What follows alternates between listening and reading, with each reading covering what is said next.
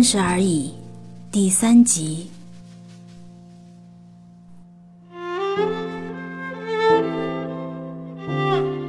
王曼妮在输液时接到母亲的电话，母亲急切地说：“她正在准备行李，想去上海。”王曼妮安慰母亲：“不要担心，她只是轻度的急性肾炎，没有大碍。”当晚，母亲彻夜未眠，关心王曼妮的情况。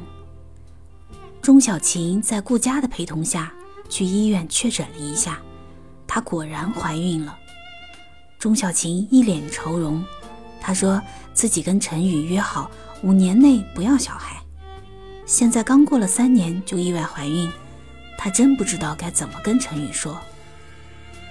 顾佳苦笑着说：“钟小琴老是把别人的感受当成自己的感受。”陈宇出差回来。看到桌上丰盛的饭菜，就知道丈母娘来过了。他没有丝毫的惊喜，仍然像过去一样满腹的怨气。陈宇抱怨钟小琴根本离不开父母，像个未成年的孩子。他很不喜欢丈母娘参与他们的生活。钟小琴觉得此事并不算什么，她替自己母亲付出的牺牲不值。陈宇进卫生间洗漱，钟小琴。狠狠地把孕检报告拍在桌子上。陈宇从卫生间出来后，在钟小琴眼神示意下拿起报告。陈宇并没有惊喜，反而问钟小琴：“到底留不留下孩子？”钟小琴反问他的意见，陈宇马上回答：“这孩子不要。”钟小琴没有反驳，反而马上答应明天去医院手术。顾家为讨好王太太，教她用天文望远镜。王太太当即提出，让顾家想办法帮自己买三颗小行星，花多少钱都行。她要用自己儿子的名字来为小行星命名。顾家瞠目结舌。王太太直白地说：“如果顾家帮自己搞定此事，他儿子上幼儿园的事自己就帮他搞定。”顾家终于失去耐心。他直白地对王太太说：“有些事不是有钱就能办到。”他希望王太太也早点明白这个道理。王曼妮收到父亲发来的照片，王曼妮看着母亲倒在沙发上睡着的照片，心里很是不忍。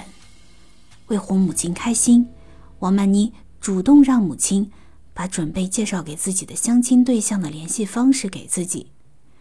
果然。王母甚是欣慰。陈宇陪钟小琴到医院做流产手术，他担心地问护士：“这个手术有没有风险？”护士告诉他：“这个手术要全麻，还是有一定的风险的。”陈宇有些吃惊，钟小琴却毅然决然地走进手术室。就在陈宇担心地徘徊在手术室外时，钟小琴。匆匆地从手术室里走出来，他说：“公司有急事，通知自己去。今天的手术做不了了。”王曼妮见到相亲对象，对方自我介绍说：“名叫宋东湖，是董事长、总经理，是搞证券投资的。”王曼妮姣好的外表让宋东湖非常满意，他热情地邀请王曼妮去楼上的午餐会。楼上正在举行投资行的参会，宋东湖在人群里穿梭推荐自己，他还让王曼妮帮自己照各种合照。很快，王曼妮看到宋东湖朋友圈炫耀与大咖们的合照。王曼妮算是看穿了，宋东湖并不如他自称的那样优秀。陈女士如约来到王曼妮店里，来买钻石套装。陈女士拿出银行卡时。神色有些沮丧，他面带笑容，语气却沉痛地说了：“银行卡里的钱是前夫离婚时补偿给自己的。”陈女士痛心地说：“她跟前夫一起打拼，挣下千万资产，但前夫把一直养在外面的小三带回了家。”陈女士擦擦眼泪说：“她现在才想明白。”要好好为自己花钱，而王曼妮是唯一一个没有轻慢自己的商场服务员。王曼妮最后接过陈女士的银行卡，她感到沉甸甸的。她很想劝陈女士再慎重考虑考虑，可最终她还是没说出口。陈女士付款离开后，王曼妮根本没有做成大单的喜悦。许幻山回到家，顾家欣喜地告诉他，王太太终于还是答应帮儿子搞定上幼儿园的事。原来顾家最终还是放下身段，帮王太太搞定小行星命名的事。顾家问许幻山吃饭的事，许幻山告诉他李可给自己带了饭。许幻山说者无意，顾家却听者有心。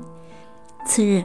顾家给许幻山公司的职员送橘子吃，表面上她是作为老板娘体恤下属，实际上她可是专为李可而来。